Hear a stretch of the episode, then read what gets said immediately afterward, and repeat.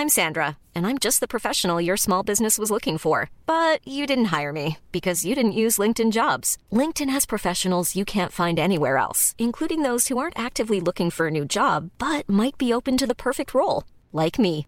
In a given month, over 70% of LinkedIn users don't visit other leading job sites. So if you're not looking on LinkedIn, you'll miss out on great candidates like Sandra. Start hiring professionals like a professional. Post your free job on linkedin.com slash people today. It's that time of the year. Your vacation is coming up. You can already hear the beach waves, feel the warm breeze, relax, and think about work. You really, really want it all to work out while you're away. Monday.com gives you and the team that peace of mind. When all work is on one platform and everyone's in sync, things just flow wherever you are. Tap the banner to go to Monday.com. Planning for your next trip?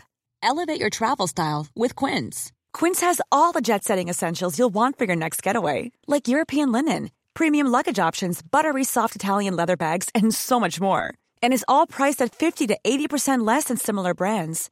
Plus, Quince only works with factories that use safe and ethical manufacturing practices. Pack your bags with high-quality essentials you'll be wearing for vacations to come with Quince. Go to quince.com/pack for free shipping and 365-day returns.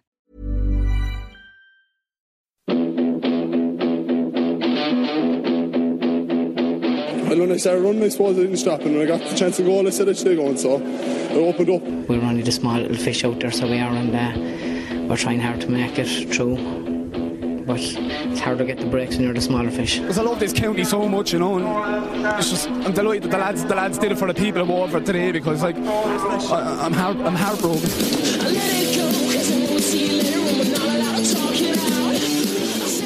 The referee, I think, has told the Limerick players just how little time remains. It's going to be Mike Houlihan from Kilmallock to lob it. And it's all over, is it? It's all over! There was no time left. And Wexford are the champions. They've won their sixth All Ireland final. The Liam McCarthy Cup goes back to Slaney side for the first time since 1968.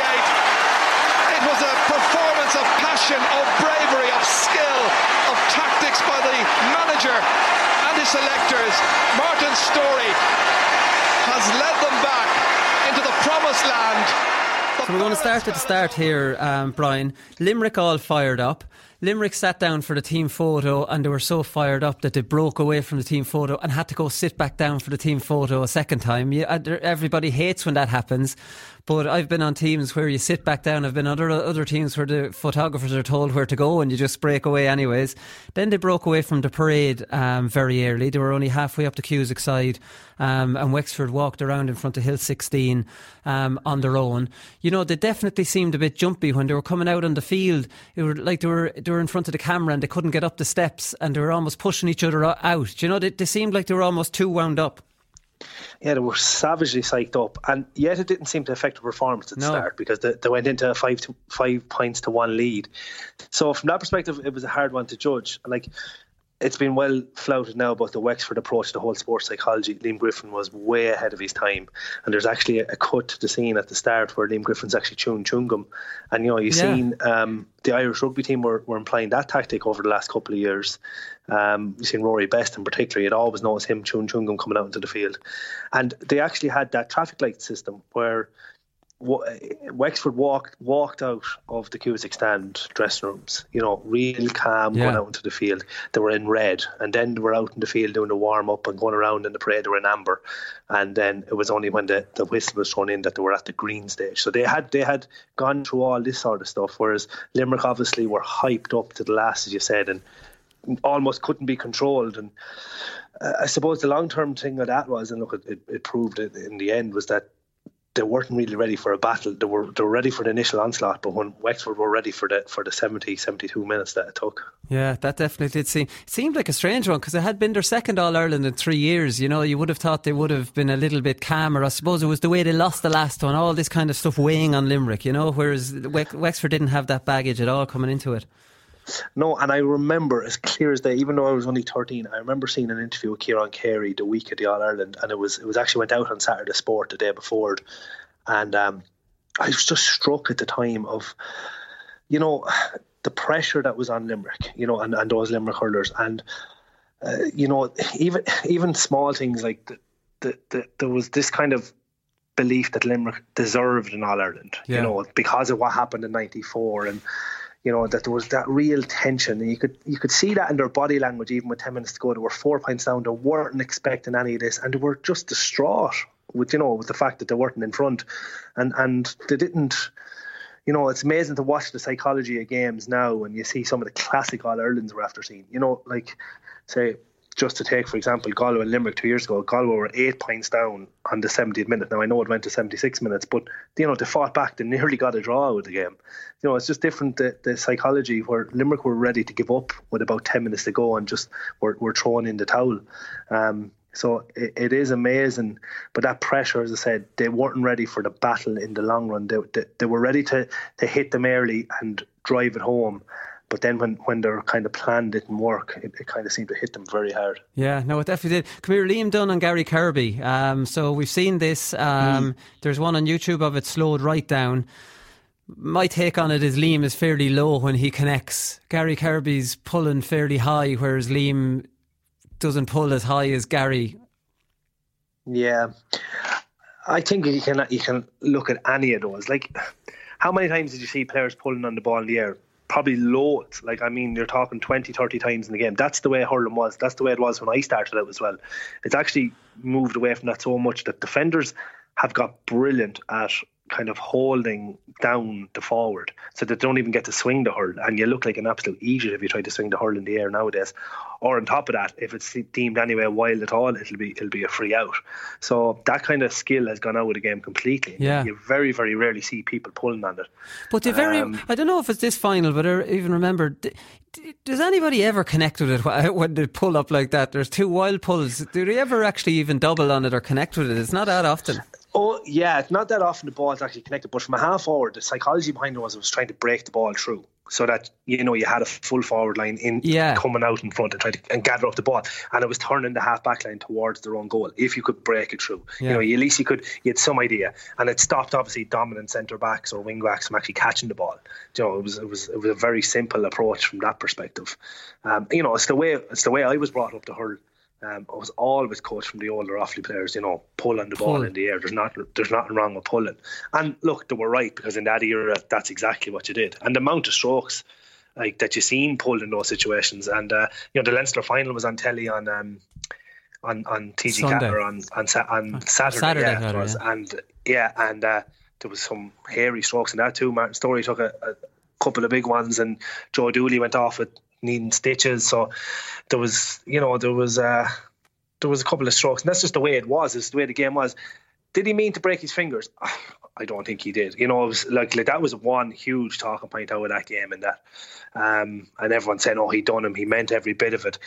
Like he went to pull and pull hard. I think the both went to pull and pull hard, and I think it was just unfortunate. Like, yeah, I don't know. One pull, one was pulling high, and the other was pulling low. The one thing I, I did see when Kirby was getting treatment, do you see Liam Dunne walk around and take a peek in to see what see what, what yeah. damage was done to him?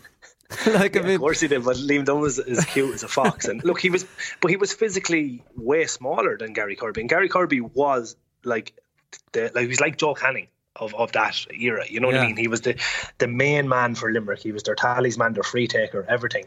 Um, and fairness to him, he hit some free straight after after that. Um. Uh, right in front of the the dugout. Um, but like that's think about the, even the psychology of that. You know, the first puck out between the two of them, All Ireland, straight down between on top of them. Like you know, Liam Dunne was prepared for that, and he wasn't going to let Gary Kirby just you know have his own way. So yeah. he was he was set up, and he was going to pull no matter what. Was and Kirby na- was, was, was Kirby naive to go pulling there with with Liam Dunne when you know he's the marquee forward and he should be keeping himself out of trouble? Yeah, see, I suppose there was an element of he was he, he was trying to step back and let Liam Dunne know that he, yeah, he was, was ready for the battle. Yeah. He was there as well. So I think it's just one of those things. It's unfortunate, you know. Honestly, I think there was both of them went to pull as hard as they could. Um, and it was just one of those things, honestly. Right. Okay. The sending off, like I mean, uh, look, there was a there was a bit of a schmozzle, and Scanlon's or um, Scallan's temper was up because he was had been involved in it, and then the ball was thrown in, and he put they both pulled once, and the, the two it was a wild pull each. But Yeah. then, then Scallan pulled back Pulled second again. time and around the stomach. Like even in even in that era, that probably had to be a red. Or was anybody going to complain about that? Yeah, you see, I think he was unfortunate, see, because Eamon Scallan like was a lovely ball playing corner forward, and He wasn't you know, in the game at all. He hadn't been in the game at all, which probably added to his frustration. and he was marking Steve McDonagh, like and like Yeah. Mark Steve McDonagh in his last game. He was one tough cookie, like you know, and he was your old school cornerback. Now he knew the dark arts, and uh, he'd have been, I'd say he'd have been in Eamon Scallan's ear, you know, for those first thirty-two or three minutes he was involved in it. So Eamon Scallan was almost like seen as a kind of too soft, and and probably was trying to look after himself in that situation, and just unfortunate for him. I actually um, happened to be um, in Croke Park for the. I, am nearly certain it was the All Ireland semi final between Wexford and Tipperary, and actually Pat Horan, that referee, who's the current um, secretary of, of the Offaly County Board, he actually met Eamon Scallan for the first time since that All Ireland, and they actually got a picture taken together. So it was nice, nice to see that there was no animosity between them. Yeah. Um, I suppose Scallan still got his All Ireland, but still it was, it was an infamous way for him on that particular day. A Huge disappointment for him. But uh, you know, it was unfortunate because, as you said, there was a right bit of a schmozzle beforehand, and tempers were frayed. It's just interesting actually where the ball was thrown in because you know that schmozzle was was right in front of the, the goal, and the ball was actually thrown in maybe about ten meters towards the Hogan stand side. Um, it's not that there was any reason for it but you know, it's just it's mad that it was thrown in right there. But you do, you would feel sorry for Em Scallan in that perspective. Yeah, you well, look, I mean, and he wasn't feeling sorry for himself. Larry Murphy went off uh, when he was subbed off, and he was congratu- you know, pepping him up and congratulating him. So he was obviously uh, still kind of fulfilling that role, even though he had been sent off. There was some nice Gaelic football skills from Wexford. Larry Murphy did something. I knew you'd see this. well, first of all, it was George O'Connor kicked it over his shoulder. You wouldn't see a, a Gaelic footballer doing it. Um, Cushe kicked one, and Larry Murphy. Larry Murphy flicked the ball up that you would do in Gaelic Yeah. football style with a bloody sliotar, and it came up to himself. it came up lovely to him. In fairness him. And actually, the. Jer- Ger Cushe one, Ger Cushe, like when would you see it nowadays? He won a ball in his own full back line, got as far as 21 and booted it forward. got it about 40, well, maybe about 40 metres out. Adrian Fenlon caught a great, caught that ball under serious pressure. He turned around and booted it forward as well. Storey catches it and buys a lovely free off the maybe the naive young Mark Foley at that particular stage. And, you know, pulls him into him, falls over. Yeah, yeah. You see that in football as well, actually. Yeah. And falls down the ground and a free in, nice handy one to Wexford. Massive score at the time. So I said to myself when I was watching that, I said, Wooly's going to love this. I really did. I really did enjoy that. But come here, we're going to have to leave it there, Brian, because Martin Storey. Just talking of Martin Storey, he joins us on the line now. Um, how's it going, Martin? I'm. I'm sure. I'm not sure what your recall of this game is is like. Maybe you watch it every Christmas day. Would you believe it if I told you I've seen the match twice or maybe three times in its totality ever? You're And, joking. Yeah, the first time I sat down to really look at it was on my own one night here at home, say maybe three months afterwards. And I had a couple of bottles of beer looking at it, and I just said, if we'd have lost that match, we hit Corval wides, including myself. That was the conclusion I come to straight, straight away afterwards that we hit we hit five or six wides that I, I hit two of them myself. I was just thinking, oh my God, how did you miss them? Because normally they're your bread butter scores, you know. But the other thing that jumped out to me would be our defenders gave away no free, and I think it was 43 minutes or something. Now, that is unbelievable. Yeah. No, it definitely was incredible defensive performance in the second half because, like, I mean, you were a man down and against the wind in the second half. You only had a point lead. Yeah, but Liam Griffin was very good. We, we rotated who followed the, the, their extra man. Like we took it in turns. I'd follow him for two minutes, then Tom Dempsey, then Gary Laffan, then Rory Mack, then Larry Murphy. We were, we rotated that we didn't get tired that the one man followed him all the time to try and minimise the damage that he Right. he was going he was going to do. You know. Right, that was a, that was that was a smart thing to do because it was Dave Clark they put as the spare man and uh, played him out around the half back line midfield, which you know should have caused you problems, but it didn't. Yeah, well, one of us always tried to pick up and do the run with him, like chase him, chase him when he was trying to attack, like or set up an attack. So we didn't. It's not like it's not like now, like that you had two or three running at the one time. That time there wasn't. It was it was very, very, very seldom that a wing back or a midfield or even or even a centre back would actually would attack. You know what I mean? Their first job was to defend. Yeah. And even even though he attacked, he didn't ultra attack. He sort of he nearly defensively attacked it. You know what I mean? Yeah, no, it definitely was. He didn't have any impact on it. Didn't look like they, they had any impact, but I didn't realise that from watching it back that you were all taking um, taking turns from marking him. Come here, you, you went up for the toss with Kieran Carey. You didn't even look at each other in the face. Do you remember that? There was there. I suppose you were both captains and you knew you'd be marking each other. Yeah, we were very good. We were friends. Like we were two right. of the fellas that never that had never had won anything for the length that we were playing. He was playing a long, long time, and I was playing ten or twelve years, and none of us had anything to show for it. If you know what I mean. Yeah. And if we're ever at an All Star do or any of those, you know, or, you know the consistency award dues or anything like that, both of us would have got a few of them, and and we would have always got in together and drank together because because two of us were very similar in the sense of that we had won nothing, and we knew at the end of it, but one of us was going to be an All Ireland winning captain, the other wasn't, you know. So it was it was an awkward sort of a moment for the two of us that had been friendly, like you know. Right, because I thought it was interesting. There was no smiles for each other. You didn't even look at each other in the eye at all. You just keep both both of, both of you put your heads down. Probably nerves because of because of knowing each other. Yeah, well, I mean, I, I suppose too. Like Liam Griffin had his very, very set psychologically for everything. Like, I mean, I remember looking up and he was standing with the referee, and I went off and I got a drink of water, and I said I'll leave him up there for another few seconds just to to, to think, like, you know.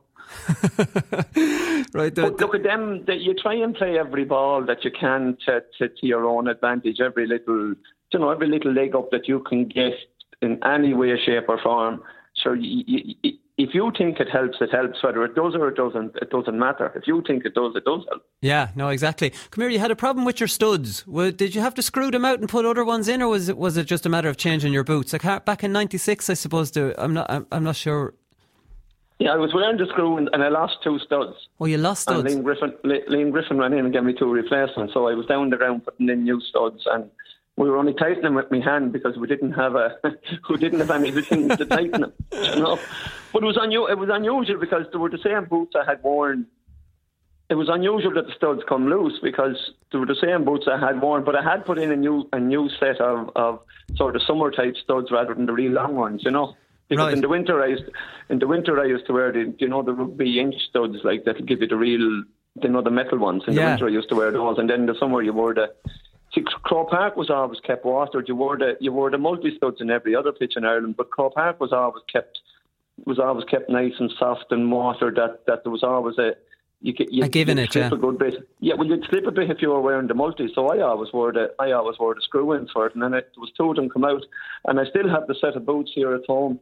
They're in an old bag somewhere, and I looked there. I was showing them to someone, and there, there's there's all these there's, there's three odd studs in it, like you know. Right. Just to explain to some of the younger people listening to this show, Martin, that mightn't be as old as me and you. Back in the mid 90s, you used to, instead of wearing the multi screw, you could actually take out the longer screws and buy shorter ones and put them in. They were they were a shorter stud for the summer, but they were still a screw in stud, right? They were still a screw, but they were bigger and rounder. Rounder, yeah. They, they, they, maybe would have been they maybe would have been less than half an inch long, but it could have been an inch an inch in diameter, an inch and a quarter in diameter. So you had more you had more surface on the ground enough for your feet to get sore, like you know. Yeah, no, that was actually that was it. Come here, talk to me about the, the match because you stormed into the game on the in the twenty second minute.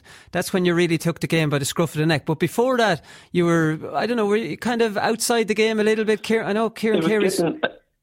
I was getting a lesson off Kieran Carey. He was after scoring a point. He was he was absolutely. And I remember I remember when Liam Griffin ran into me one time when I wanted the studs, and I just said, "Geez, Liam, I'm going to have to do something soon. I'm getting the stride here." And he says, "No, you're grand. You're grand. Just keep doing what you're doing. It'll come. It'll come." Right. And that's exactly it. There was a, I think it was Adrian Fenlon, uh, Fenlon pulled on a ground ball, and I think I picked it up and I turned and I got a pint off it, and that settled everything for you. You know what I mean? That settled you. Then I got a free after, and all of a sudden you were totally in the game. But but going back to the original question, Kieran, Kieran Carey was as good as man that's ever hurled in Ireland. Like, yeah. you know what I mean? And and like, right, he hasn't won his All Ireland, but my God, was there many better players out there over the over the decades? Was there? Because I didn't. I watched him playing. I watched him playing a club All Ireland final, and he's 17 years of age, and he scored three points from wing forward or four points from wing forward, and he's still, I think, doing his leaving cert on it. Yeah. You know, I mean, Kieran Carey was one of the best that, that took a hurl in his hand, like, you know. But I tell And you, I, tell reckon, you, I reckon if I could break even with Keegan Kieran Carey, I'd be doing fairly well, let alone trying to get the better of him, you know. they weren't shy about dropping puck outs down on top of yourself and him, were they? If they, if he was a strength of theirs, you were you were clearly you know an equal strength for Wexford because Fitzhenry w- was was dropping him right down on top of you and him. Oh yeah, well, I love the high ball. I Yeah. love trying to catch a high ball. It was, a, I mean, I always put it down as a, maybe a strength of my game, and I didn't.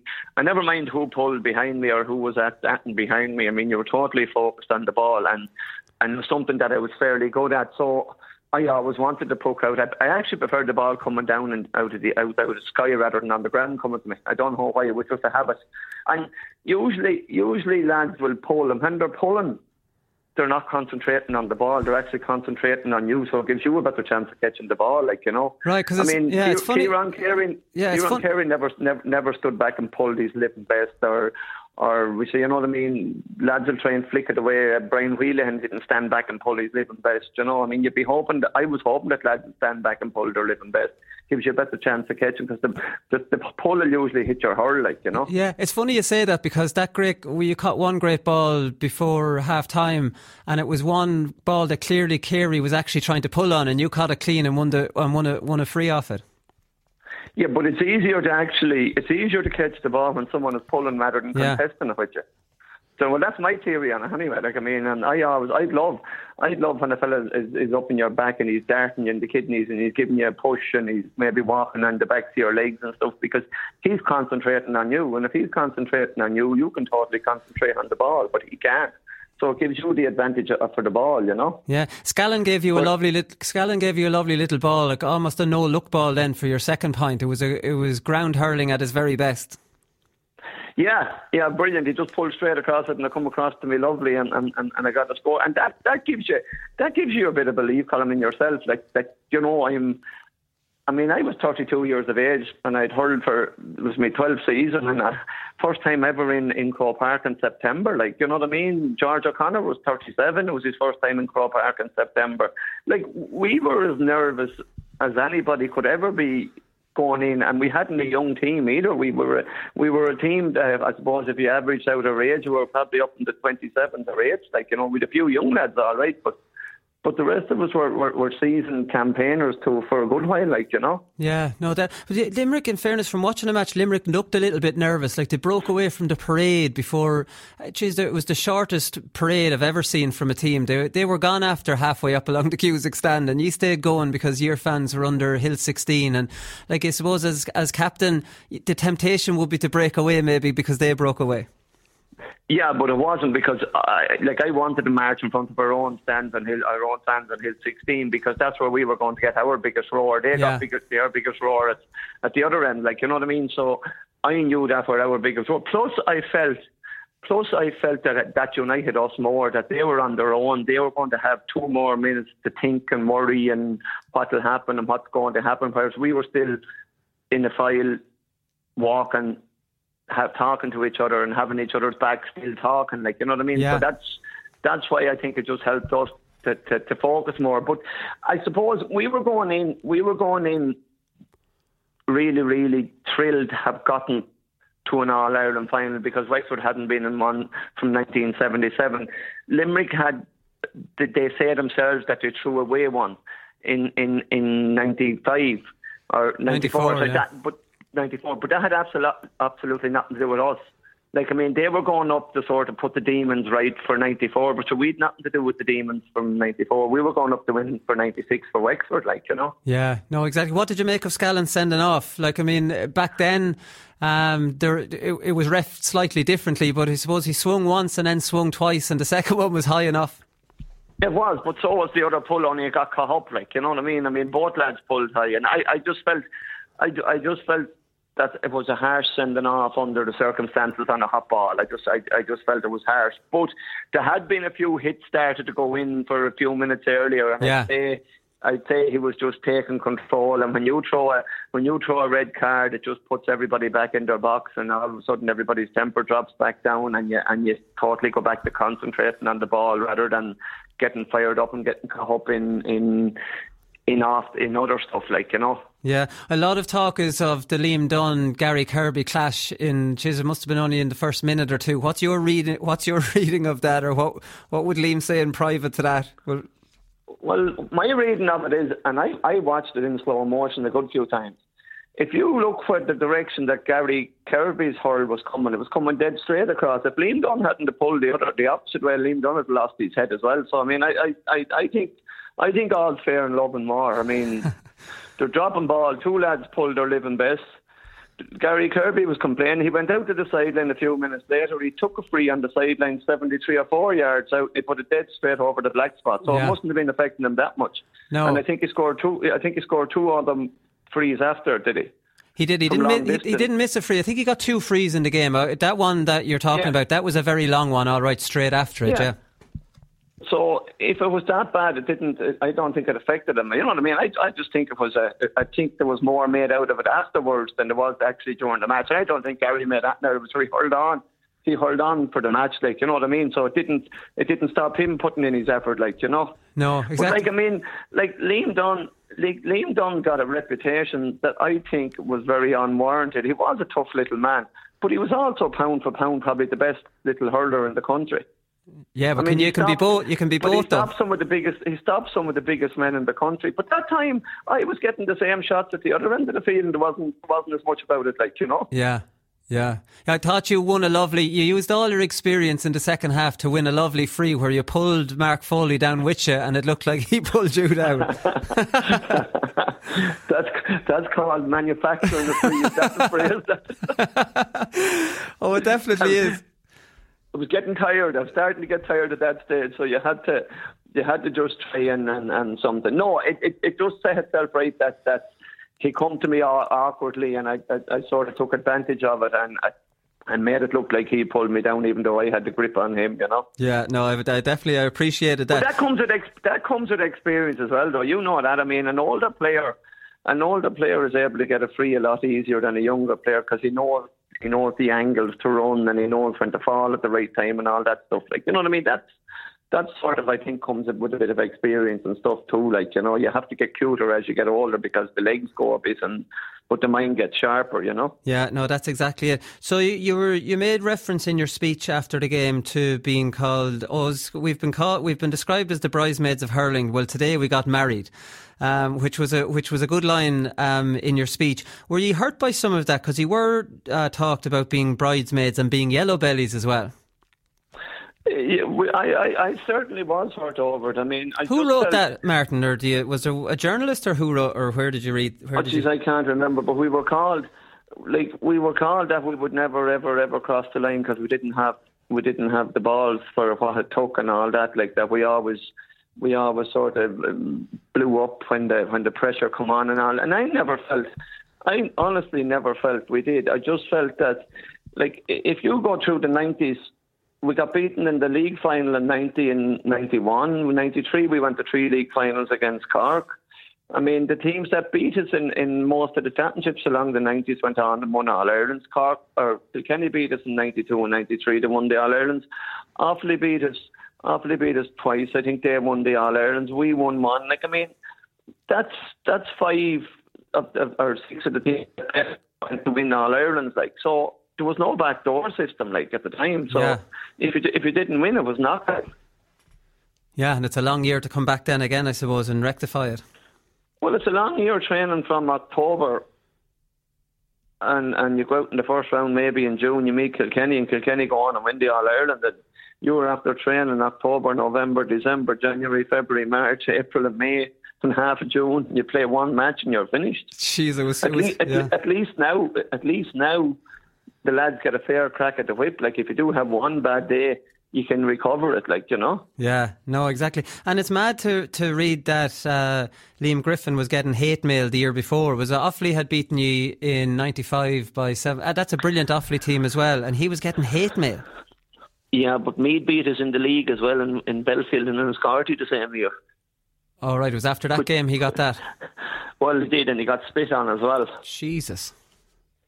But See, I mean, look at the, like the way I look at that is is is, is like supporters supporters are all brilliant. Don't get me wrong; they're absolutely brilliant.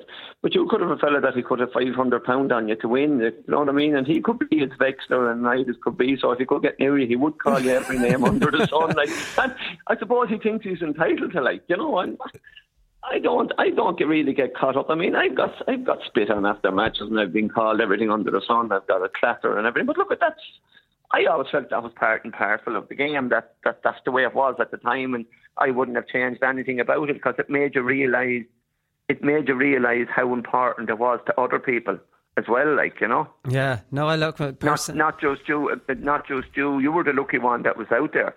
But, but but you were carrying the hopes of these people that that would be prepared nearly to hit you because they were so annoyed that you got bit, like you know. Yeah, that's no. what I meant to them as well. And I don't look at that as a bad thing. I think that's that makes it more it puts more pressure on you to perform better, like, you know, and to live up to what their expectations and what your own expectations are, you know. Yeah. Instead of ever giving out about that, I, I, if you lost a bad game that you should have won or you didn't play well and I got I got abuse off supporters, I would right. think I deserved it. like I wouldn't really give out well, about I, it. That's what think, I'm saying. That's, yeah. that's that's my that's my thing. Like that that that sure if you play bad you're entitled to be abused. I so in a small way you would you, you would feel weird if you weren't given out to if you didn't play well. It would be in a, in, a, in another way. I mean my my biggest critic was my father here in Ireland, mercy on him, and and and like he told you the truth.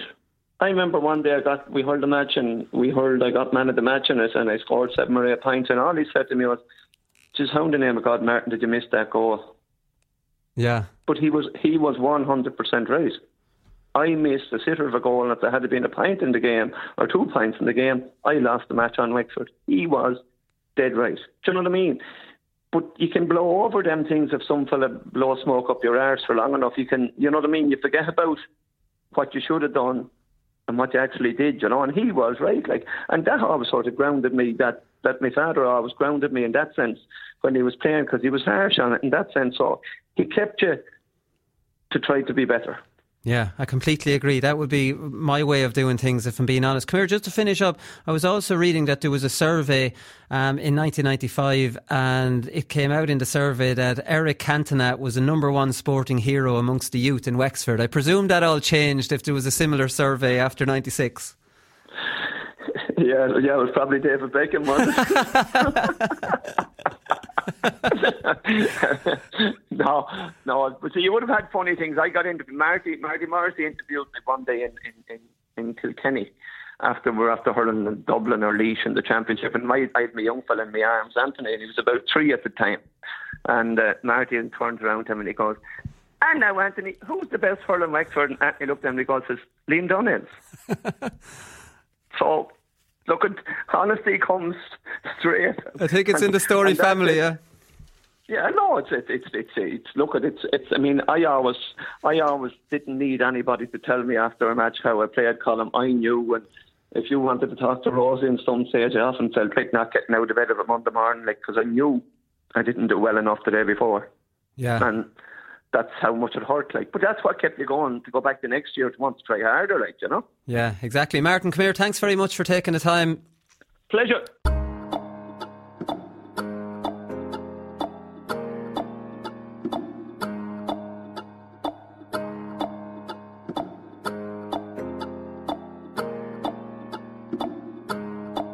Let's chill the beans.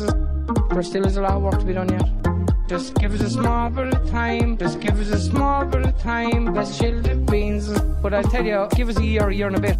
Just give us a small bit of time. Just give us a small bit of time. Let's chill the beans. Let's chill the beans. Beans. Beans. Let's chill the beans. Let's chill the beans. Beans. Beans. Let's chill the beans. There still is a lot of work to be done yet. Just give us a small bit of time. Just give us a of time. Let's chill beans. But I tell you, give us a year, a year and a bit. Just give us a small bit of time. Just give us a small bit of time. Let's chill beans.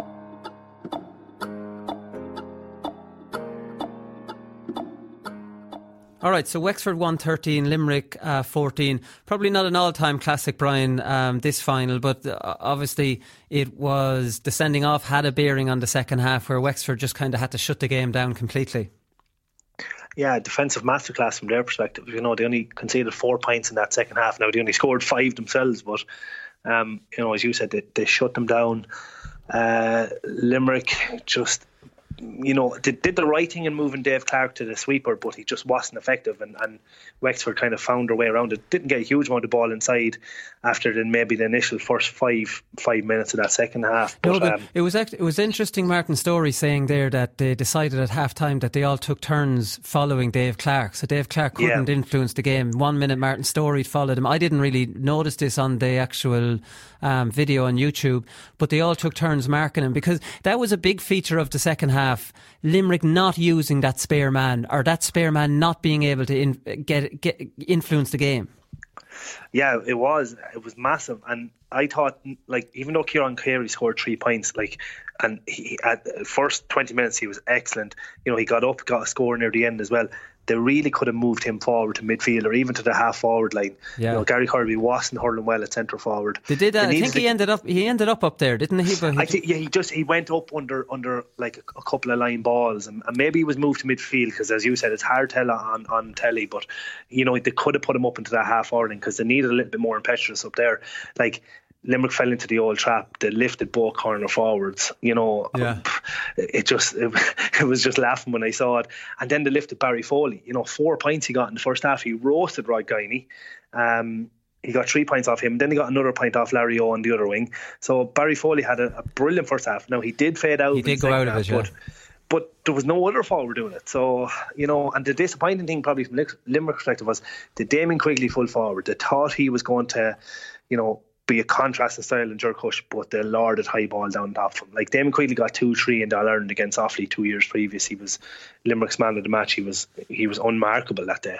So you know Limerick really didn't get enough out of him, and it just shows how probably unsettled Limerick were. Like they were, you know, listening to the commentary, they were ready to lift Owen O'Neill after 20 minutes until he got a point. Um, yeah.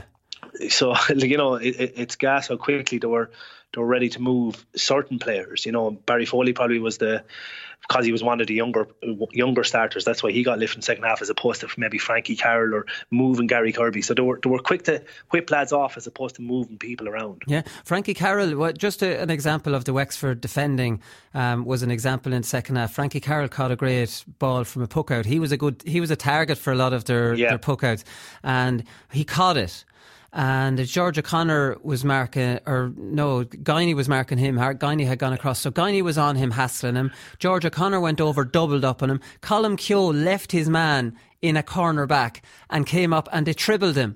And then when, yep. when Kehoe had realised they haven't bottled up, he backed off and he backed off again, then back onto yeah. his man. You know what I mean? They were swarming onto the man with the ball. Yeah, and Kehoe in particular, he was excellent. In his last 20 minutes, he was unbelievable. Also, came out with a mountain of ball.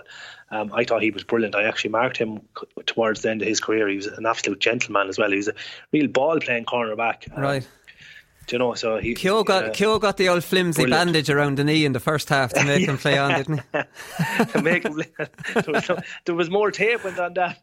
It was going on for ages. I don't know how he ran with that all on him. Yeah, oh, that's only that's only a little bit of cotton. Sure, there's no more support in those things, anyways. But I remember back in the day, those pull-up things you'd put onto your knee. Sure, not one bit of help they could they could absolutely give you. But Limerick, Limerick, it was interesting enough. Carey won the toss and he decided to go against the wind. And then Limerick obviously conceded the first one. It was a brilliant Larry Murphy point and great bit of skill where he led on to shoot and continued yeah. on.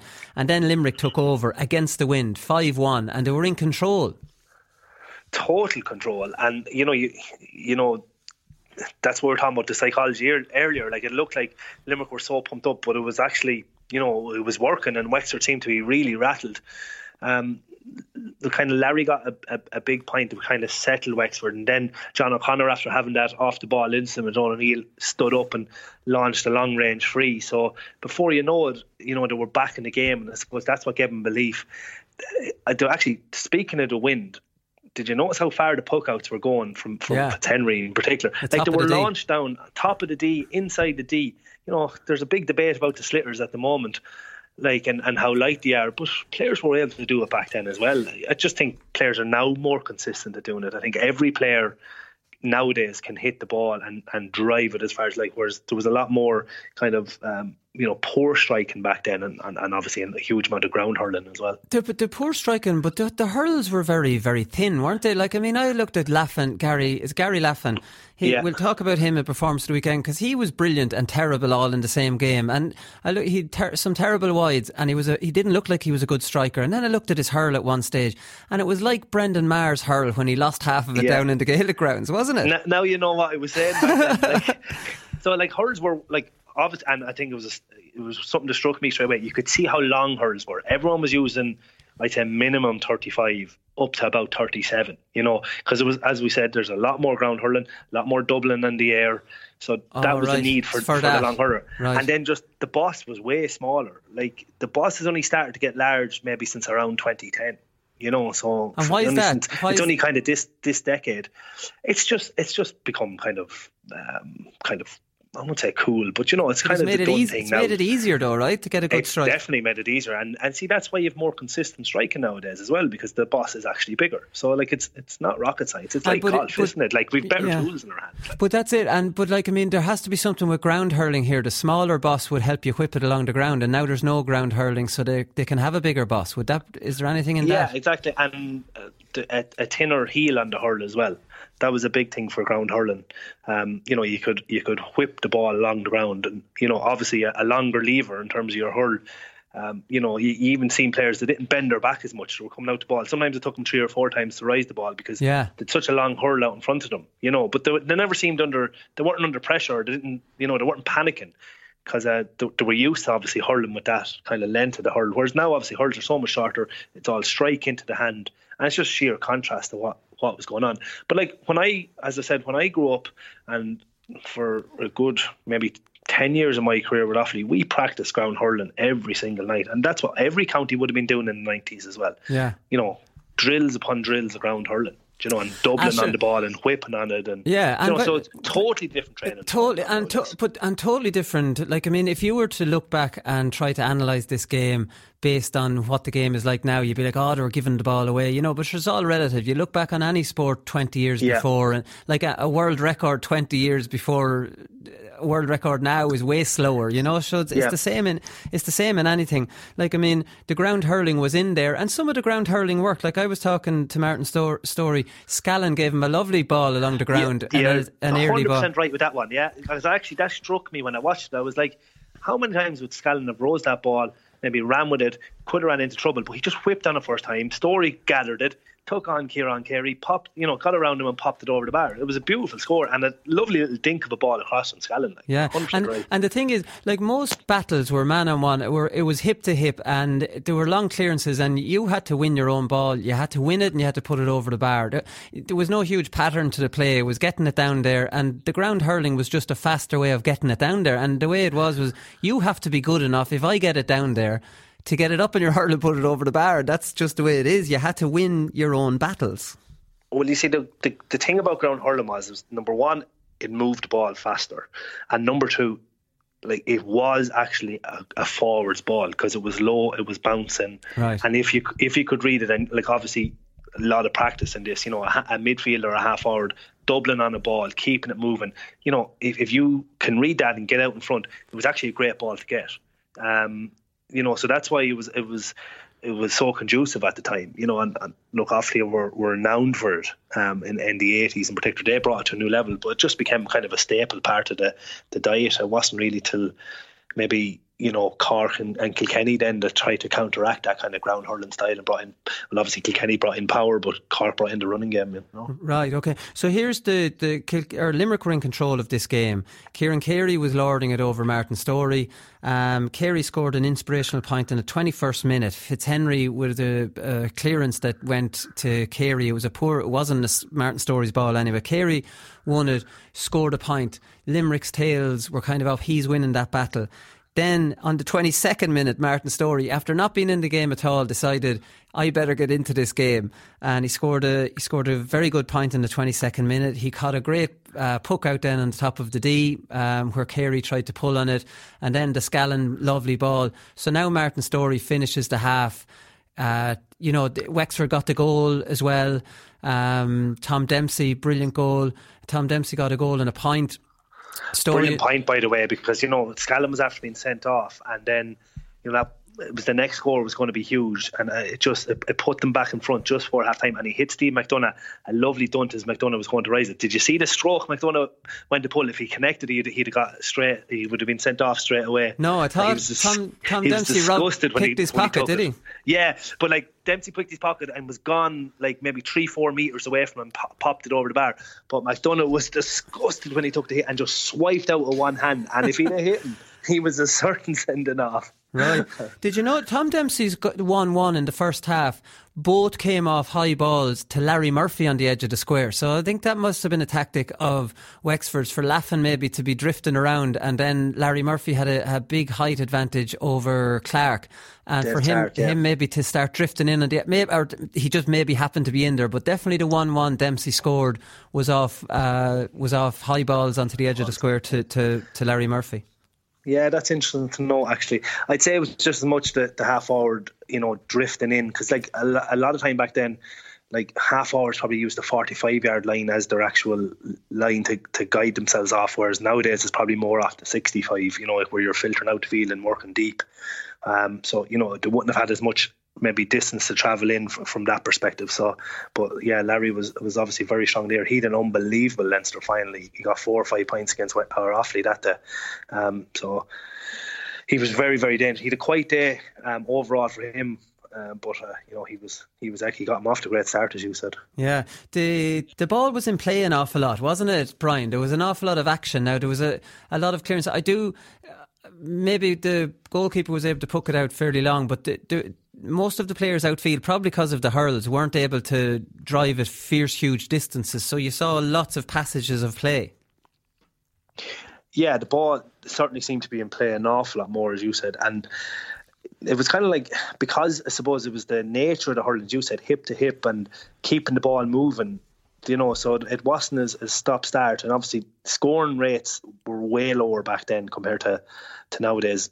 You know, on average, you know, there were, were games where it obviously it crept up, but generally the, the scoring rates were much lower. And as we said, only five points and and four points scored from each team in the second half. That tells you how tight a kind of a game it was.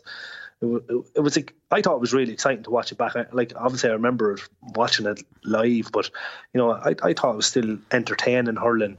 Um, and I, I just, uh, for me, I was just struck with the, the psychology of it all. And I know I've gone over this point already, but you know how with 10 minutes to go, it just seemed like Limerick were, were ready to throw in the towel and, and not yeah. realising how much hurling could actually be done. Yeah, and like, I mean, I suppose, it, what was it? They got four points in the second half, and there was two of them in the last in the last, of, in two, the last, yeah. yeah. last couple of minutes, and both of them by half backs, actually. Yeah, know? and why couldn't they have, why couldn't they have stage that kind of a comeback, like you're saying, with 10 minutes to go. It just was a bizarre kind of. They, they threw in the, did they throw in the towel? Did they run out of ideas? Did they, I don't it's hard to describe it. Did they, they bottle, they seem to bottle it? Yeah, but see, every wide they had just seemed to suck the life out of them, and you could hear the crowd then as well. Um, just getting, Wexford had a few know, wides too, you know. Storey had two bad did, ones. See, Fenlon had one. See, again, it comes back to the whole psychology of the the All Ireland in general. You know, Wexford weren't the favourites. Limerick were the favourites. It just seemed that the pressure was on Limerick, whereas Wexford were coming up and every score was going to be huge. So if they had a wide, if they were even delighted to be having a shot almost it was kind of the, the kind of psychology behind right. it all. They were keeping it up that end of the field. They were forcing it. If they were getting a chance, that meant, look, we're getting chances. You know, whereas Limerick, it was the whole pressure of, oh no, another wide, oh, another wide. And, you know, the, the couple of subs, you know, had those wides. Actually, massive talking point, and I knew you were probably coming to this. The goal, you know, or the disallowed goal. Like for me, there was no reason why that should have been disallowed, and that was a big moment. Oh no, there was no. In, to be fair, there was no need. There was no way it should have been disallowed. But Wexford did stop playing. Yeah, the I whistle, agree you know, it yeah, might not have been a yeah. it might not have been a goal if the referee didn't blow his whistle because the referee or the Wexford backs just stopped. Yeah, the Wexford back stopped. Now Colm Kehoe still just tried to stop it on the line and went in through his legs, but uh, I, no, I agree with what you're saying. They did stop, but there was no free. No, no, there was no free there at all. There was absolutely no free. No, it was a, that was a weird that was a weird one for him to call, wasn't it? Yeah, that's that's an old. Well, I can't call it old school. You still see it a lot in club where referees calling the square ball and they're out around the sixty-five. yeah, that's probably the way. That's probably the way it goes. So, like, I mean, the best team won. There's no doubt about that. In a strange way, at half time, you're thinking if you're watching that live, you're thinking, "Geez, Limerick are in a put themselves in a brilliant position here. They're a man up, and they have and they have the wind, and, And they they're the and, wind, and they're yeah. the, and they're the favourites." And they just Yeah. and it's just a completely limp performance that they were just scared out of it. And Wexford looked like the team that had the extra man. It was bizarre. Yeah, and as I said, look, to me, they were quick to take off players. They probably had a really strong panel, and a lot of guys probably pushing. Sometimes you can see that can be to their to team's detriment. So, you know, a lot of them were still household names, guys that were coming on, and it, it probably they needed to probably move players around and get some of their bigger players try and try and get them more influenced in the game. The likes of Gary Kirby, maybe moving Kieran Carey out of that half back line, especially because they had an extra player back there. Um, you know, Frankie Carroll was going toe to toe, but not on the scoring sheet. You know, and Mike Houlihan was a bit of a wrecking ball in midfield. He was hitting everything that moved, but Yeah. you know, again, he could have been maybe if it- if it was moving Carey to midfield and him to centre forward or whatever. You know, so the to me they needed to get more out of their big name players. Yeah, I think Carey did move to midfield. I think they said that in the commentary that he moved to midfield at one stage. Yeah. In in the second half. But here's the thing on on um, Dave Clarke, right? He's the spare man, and I. To, to be honest with you, they were saying it was the Liam Lenihan. It was one the Limerick selector said we have a man loose, so where we play him, we'll talk about that at half time. So he was interviewed just before he went in for the half time break. So I thought coming out at half time, Dave Clarke was a good aggressive player. He was playing from half back line up to midfield, and he was actually going to give Wexford something to think about. You know, the the conservative thing there is to use Dave Clarke just to cover, you know, Tom Dempsey and Gary Laffan inside, right? So that's grand. The problem, the problem with having Dave Clarke out around the half back line midfield is because of the style of hurling back then. If this, if this was now, lads would be picking out Dave Clarke with a short stick pass all over the place, and he'd be causing mayhem. Because the way hurling was back then, where you were getting it down the field or you were whipping on it, and you're Dave Clarke's not getting not getting in the game at all. He's the spare man, but he's actually the game is bypassing him completely. Yeah, you've, you've hit the nail on the head. And Dave Clarke was was a brilliant wing back. You know, when he played wing back, and he was he was brilliant at hoovering up ball and then driving forward with it as well. And kind of to have him not having any influence on the game was also a huge blow to Limerick. I, I get why they put him there. You know, Steve McDonagh for the finishing out the two or three minutes of the of the first half, he was in the sweeper. So they Yeah. kind of said, right, look, Steve McDonagh is a, more a man marker. We need him marking someone, and we'll put a ball player like Dave Clarke as the sweeper. So I could see why they thought about it, but Yeah. You know, it's just the way it turned out. I suppose it's it's hindsight. You're you're obviously an awful lot more intelligent about it afterwards, but it's something that they probably should have tried to change after 15 or 20 minutes and try and get Dave Clarke into the game. And and and you know, at, at that rate, if it was Steve McDonagh or whoever that sat into the pocket, it didn't really seem to matter as much. Or as you said, maybe look at moving him up to midfield. Um, and in fairness to Gerard Canning, he even did call it at one stage. You know, could even think about putting him up as an extra def- um, extra forward? So Yeah. um, you know, you could see that the, the it was very obvious that Dave Clarke wasn't working in that No, role. It's the- just the point- unfortunate that Limerick didn't seem to do anything about it. No, and the point that the point that Dave Clarke got was from a sideline that he was going to give it up the line, and then he realised, oh, here Dave Clarke's free, gives it to him, and he sticks it over the bar. And it was like, Yeah. oh, it's Jesus, he's been there all the whole second half. You, you, if, you, if you could have done this with him, or else like it- the, the obvious change would have been potentially to let Kieran Carey be the spare man, and he's such a free spirit. They'd definitely give the ball to him. Yeah, and he could have been, as you said, a free spirit. He could have been driving up the field himself, Yeah. you know, without even being told. He he probably wouldn't have had the discipline to sit there um, and sit in the pocket. You know, like to think about it, like he might have got one of those points in midfield, but to get you know three points from starting at centre back with some going from Kieran Carey and Mark Mark and Martin Storey as well. That was some some battling performance, and he missed an easy one in the second half as well.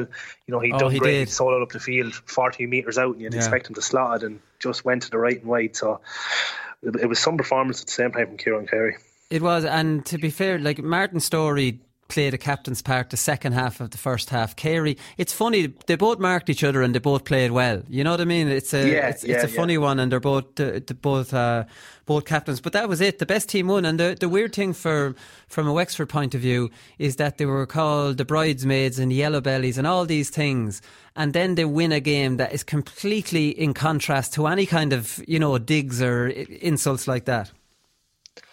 Yeah, they, they dug it out. I tell you, well, they had a tough spine in that team. Like the the lads not afraid to pull timber. Um, you know, like you're talking Ger Cushe, you know, tough out fullback, old school, raw out fullback. You know, John O'Connor definitely was was uh, not afraid to use use timber and, and funded the dark arts. Their half back line was was really tough. And to think as well, like Sean Flood wasn't playing that that Ireland as well. He was a massive blow, and that was another part of the psychology too. You know, George O'Connor started in that in that final because uh, you know George was was at the end of his career. He was a brilliant stalwart for Wexford for years, and he was one of the, the bridesmaids of hurling. Yeah, it was it was a great story that he actually got to start in that Ireland and finish it out. But you know, Sean Flood was was a big loss to, to Wexford there um, at, at half back. But you know, in a, its own sense, then though Larry O went back, wing back, and had a great game. Got a couple of points, drove forward with a lot of balls. So he's a great old character, Larry O. He's still talking about it, I'm sure. Yeah, no, definitely. Right, we'll leave it there, Brian, and we'll come back with performance of the weekend.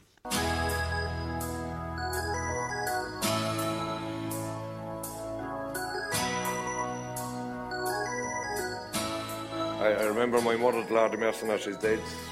She's eight years this year. She never saw me hurling live, but she always went to the matches, to the hotel, the two finals, and we got off the bus after the first one, and, and first person to meet me was my mother, and she said, look, what's meant to be is meant to be. She said, keep the head up. I said, Grant, no bother, man, thanks. 96, back to the hotel again, first person off the bus, my mother says, ah, look, what's meant to be? I said, man, will give it a fucking right?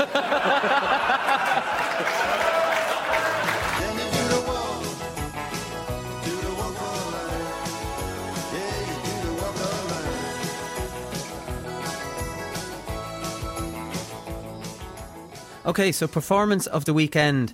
Um, you just touched on Larry O'Gorman just before we finished the last section there um, Brian, and he was outstanding. I have him down here. I was holding off because he scored two good points. One at an important point of the sec of the first half, and he tried to g up the crowd and get them going. Um, and then another really long one in the second half, and again g'd up the crowd. That's just Larry. I'd say he just enjoys that kind of thing. But one thing I did notice about Larry Gorman, and especially in the second half, is that his distribution was on a much higher level than a, than a lot of players on the field. Yeah, definitely. He was he he'd be very comfortable in today's game as well. You yeah. know, as you said, he was he gave great ball in and, and he was well able to strike from distance and still give a good ball in. You know, there was a great trajectory on it. It was either, you know, low trajectory as you said before, or it was bouncing in front of players. And yeah, he he was excellent. But he he was always able to play well in big games. He he just revelled in it. You know, it's the type of character he is. You know, you've you've met him yourself. You've seen what he's like. He just he lived for those sort of days and you know, when he got that crowd behind him, it really did give belief to, to the Wexford crowd and the players around him because he didn't give a hoot if it was Ireland or not. He was just there to, to perform, and that was it. Yeah, no, definitely. And like, I mean, he'd have a great bit of pace about him as well. He was able to eat up ground up through the middle. Like, he he almost played midfield, really, didn't he? He like he was playing uh, wing back. I know he moved across onto young Barry Foley, but he's the kind of half back where he turns the table on you and you were following him, kind of thing and that was yeah, yeah, that's exactly. It. He was driving up the field, killing you from a half forward. And you know, Barry Ford was after sniping Rod Guiney for three. Now he got one straight away off Larry O, but he did. It was probably clever hurling getting it, but you know Larry gave him something different to think about altogether, and obviously was able to impose his physical strength on him in the air then as well. You know, as it got into more of more of a battle. So no, Larry he, he nullified that Barry Foley threat because Barry Foley had, had was the main scoring threat to Limerick, and you know he was eventually taken off. Yeah, Ger Cushe is the second one down on my list here. He was brilliant. Now I think Limerick played into his hands because I say Ger Cushe wouldn't fancy a different type of ball going into Damien Quigley, but the type of ball that was given in, like he he he looked to me like being your typical 1980s 1990s number three. yeah, with the physique to go yeah, the it. physique. Yeah, I know he, he was brilliant. To be fair to him on the day, and look, was a stalwart of Wexford hurling as well. He was, he was um, top class, like you know. And but it was, as you said, it was old school. It was get it, drive it as far as you can, um, man ball and all. But I, yeah, he was brilliant today. But a lot of ball did suit him. You know, it went in high or went in over the top, and he was able to use his body and shield, shield out. You know, any of the attackers coming in, Fitzhenry could pick it up or whatever. Um, but uh, you know, he it kind of he, he kind of set the stall for Wexford with his you know he, he's defending coming coming out with so much ball. Um, yeah, he he was brilliant too. Yeah, Joe Quaid, right? So two brilliant point blank saves, one from Gary Laffan and the other one from Larry Murphy on in the 46th mm. minute. Really, really good saves. I think he'll be very disappointed with Tom Dempsey's goal at the same time. Yeah, because he threw his foot at it, didn't yeah, he? Yeah. Um, and obviously he he had like reflexes, but he I'd say he, it does haunt him. Being honest, you see how, how cat-like he was with his save from Larry Murphy. Do you know, he, he got his right hand to it as opposed to yeah, his he saved it with that his hand. Yeah, it was unbelievable save. Like, do you know, it was class. And his other save from Laffan, that actually, so that led to the sending off then as well. Um, I, I, forgot that that one led into the other, but that was an unbelievable save too. But uh, yeah, you're right. Look, he he was he was the main keeper at the time. Uh, uh you know, obviously along with with Dave Fitzgerald, but um, he he was he was kind of another guy that really performed in in the big games, and he, he kind of he really believed himself, and it was was a pity because it just seemed to sneak under him that goal from Tom Dempsey. Dempsey just got a ground stroke, probably just hard enough to to, to, to get keep it away from Joe Quaid, you know. Yeah, barely enough, hard enough. I would say if he put, he kind of seemed to fall back rather than if he just put his foot out to the side, he would have saved it. But anyways, I don't know anything about what he faced there, so I don't want to be too critical about it. Yeah, but you see, that just go look, and we've said this before a ground stroke or like you know a, a ball bouncing low is it's it's one of the hardest shots for, for keepers to save. Do you know what I mean? High ball, you've seen that's two saves we're talking about were in the keeper's range. You know what I mean? Top class keepers will save them, whereas a ball low, doesn't matter how good you are, it could, can sneak underneath you. Yeah, Liam Dunne destroyed Gary Kirby. I won't say in more ways than one, but Liam Dunne completely, completely got the better of him. Like I think Liam Dunne got Liam Dunne got official man of the match yeah. after the game, if I'm not uh, wrong. I would have, I'd say between Liam Dunne, Larry O'Gorman, and Ger Cushe for me um, for for man of the match. He got the, Liam Dunne got the official one. I don't know whether did, did Gary. You said Gary Kirby broke he broke two fingers, did he? Yeah, but that's what the talk was. I, I that's what the talk did, was. You know, that's what the talk was. Look, there was a lot of blood, obviously. Um, you know, and he, he was clearly in a lot of discomfort because he never um, t- he never laid his hand on ball from play, did he? Really, he was no, completely no, like he had no shot from play at all. You know, no. I, can only recall him hitting one ball from play. It was a pass, wasn't it? It was a yeah, pass that, in the second yeah, half. In the second half, yeah, yeah, exactly. So it just, but then again, look, I keep saying this. It, it goes back to Limerick they never moved him out centre forward. You know, yeah. Gary Kirby was was their main man. So like they could have considered even if he was struggling with it, with it, like try and go contracts, put him in on top of Colm Kehoe if they'd be able to get away with it. You know that kind of way, and, and see what they might be able to work from that perspective. Yeah. Or, um, See the, pro- the problem was it was his catching hand that that had the fingers broken. Yeah, so like I mean, he, yeah, because he he um obviously he switched hands. You know when he was when he was playing, but uh, it, it was it was a big blow to Limerick. It really would have even that is is talk about the psychology when you see your main player maybe getting injured early on in the game. You know, it can it can have a, detrimental effect to the rest of the players. Yeah. But yeah, going back to Liam Dunne's performance, I thought he was he was excellent, and I think the that ball he came out with near the end probably summed him up. Yeah. He was so. You know, so nonchalant on the ball. You know, you, you you wouldn't be thinking this last couple of minutes in All Ireland final. He's just sauntering out with it and just keeps going with it, loses it, wins it back, and now in fairness, Limerick actually came back up the field with it, but um, you know, he Liam, Liam Dunne, as I said, he he always was a class act.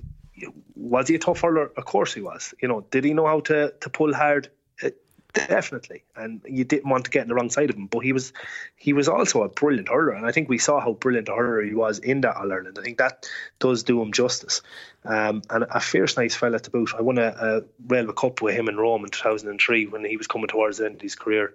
Um, fierce, nice fella. Fierce, nice fella when you're on the same Leinster team as him, I suppose. well, I, I, would have played against him as well, though. Oh, you, you know, would, yeah. Like, you know, he, yeah, he was tough, but like, no, I, I would never seen an issue with him. Well, you know? all I know is I wouldn't be pulling in the air with him anyways after seeing that. I might, I might stand down for the break.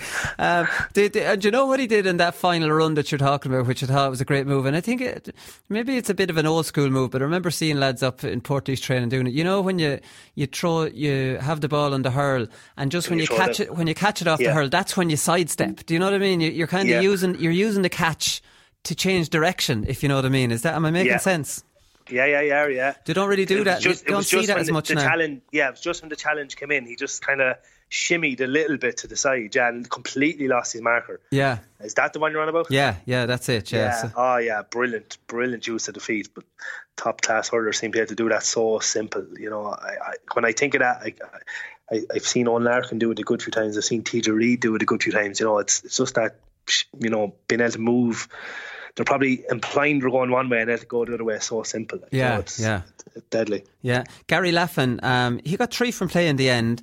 He had about four wides. He had two dreadful wides in the second half. Wexford had a lot of bad wides in the second half, but you're you're right. The psychology of their wides wasn't as bad maybe as the as the Limerick ones. He didn't seem to be a good striker. Like I'd even be I, I'd even be on the fence to as to whether the ball he gave in for the Tom Dempsey goal, he was going for a point there, or was he going for, even going for for the pass there? I'm not too sure. But when oh, he's definitely going for a point, I thought going for a point, hit it off yeah, the left underneath it. Yeah. yeah. So suppose like he was on so much bloody ball. He was very young in 1996, so he got three from play. He set up the goal, whether he meant it or not, and he had about four. This fella could have had seven from play if he had have had his uh, what do you call shooting boots in hurling and if like Joe Quaid made that unbelievable stop from as well, he could have well, had yeah. one five, one six, you know, easily. easily. Like, Joe, you know, we'll, we'll forgive him one or two whites, you know that kind of. Way. It's very hard to yeah. to shoot hundred percent, like, but yeah, he, he definitely had uh, Mike, Mike Nash was Mike or Declan. I think it was Mike. He had him under serious uh, amount of pressure. Like, um, yeah, Gary Laffan was kind of a funny figure. He was kind of he had big moments in that year for Wexford. You know, three points was still a fair return, as you said, but. Uh, he did the right thing as well. Uh, um, I think it was the follow up from the Larry Murphy shot, was it? Where he, he put the ball back over the bar. You know, he, oh, yeah. he didn't try he didn't try to, you know, force a goal and maybe you know allow a big moment for Limerick to try and you know maybe clear it again and drive it down the field and maybe get the crowd behind him. Whereas he, he showed a lot of you know composure there and just tapped it over the bar. I thought that was actually you know quick thinking he's two wides just after half time. He was very lucky he got that, you know, that point after. But yeah. the amount of time he had on the ball for that point he got. Yeah. Um, you know, he was able to get the ball round his man, steady his feet, you know, and put it over the bar in his left hand side. You don't see that too often in today's game. No, and but he made a great run for that though because that ball was for Tom Dempsey. Someone gave that ball down in Tom Dempsey's corner, Yeah. and he, he made his run behind Tom Dempsey and got on a lovely handy ball that Tom Dempsey didn't. It gone over Tom's head. And then when Yeah. he when he cut back into the field, then you're right. He just seemed to have nobody marking him, and could he needed that time to put it over with his with the way he was striking it. Yeah, because it, it's like it was close enough to the right hand post as well. I'd say he was a fair relief man to see that go. Or, or Billy Byrne would have been in it soon. It's a, Oh, he would have. Jeez, Billy Byrne's a tank. I don't think he touched the ball, but I wouldn't like to get. I wouldn't like to be taking a hit off that fella.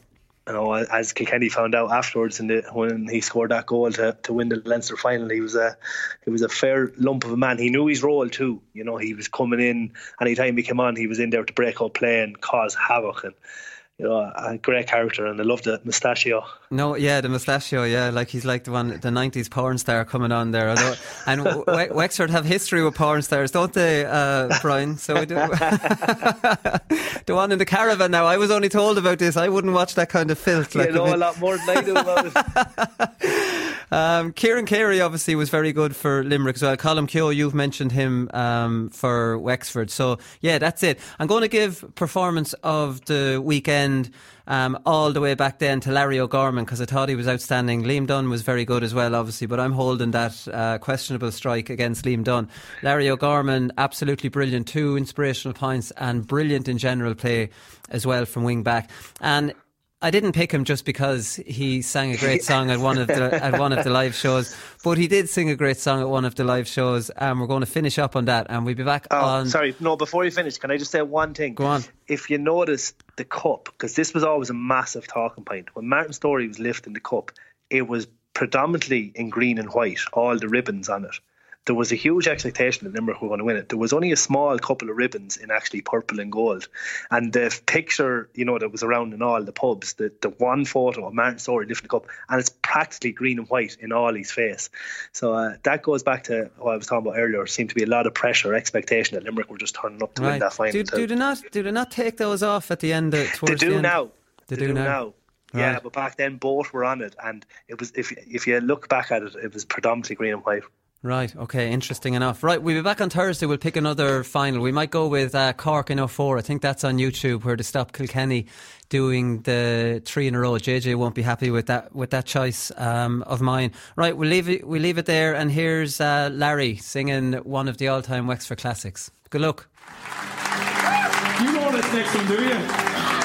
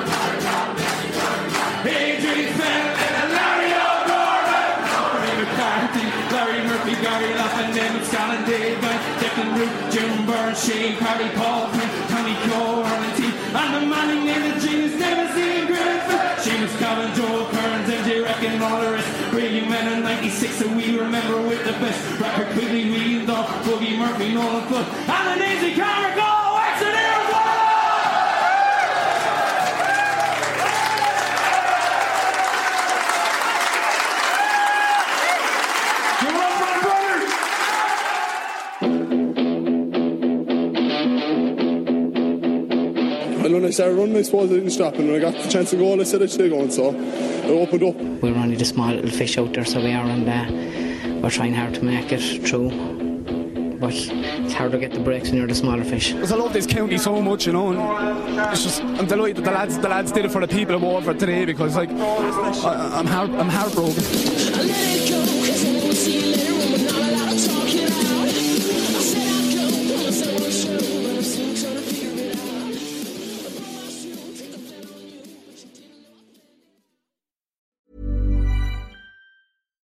It's Paige DeSorbo from Giggly Squad. High quality fashion without the price tag. Say hello to Quince. I'm snagging high-end essentials like cozy cashmere sweaters, sleek leather jackets, fine jewelry, and so much more. With Quince being 50 to 80% less than similar brands. And they partner with factories that prioritize safe, ethical, and responsible manufacturing. I love that. Luxury quality within reach. Go to quince.com slash style to get free shipping and 365 day returns on your next order. Quince.com slash style.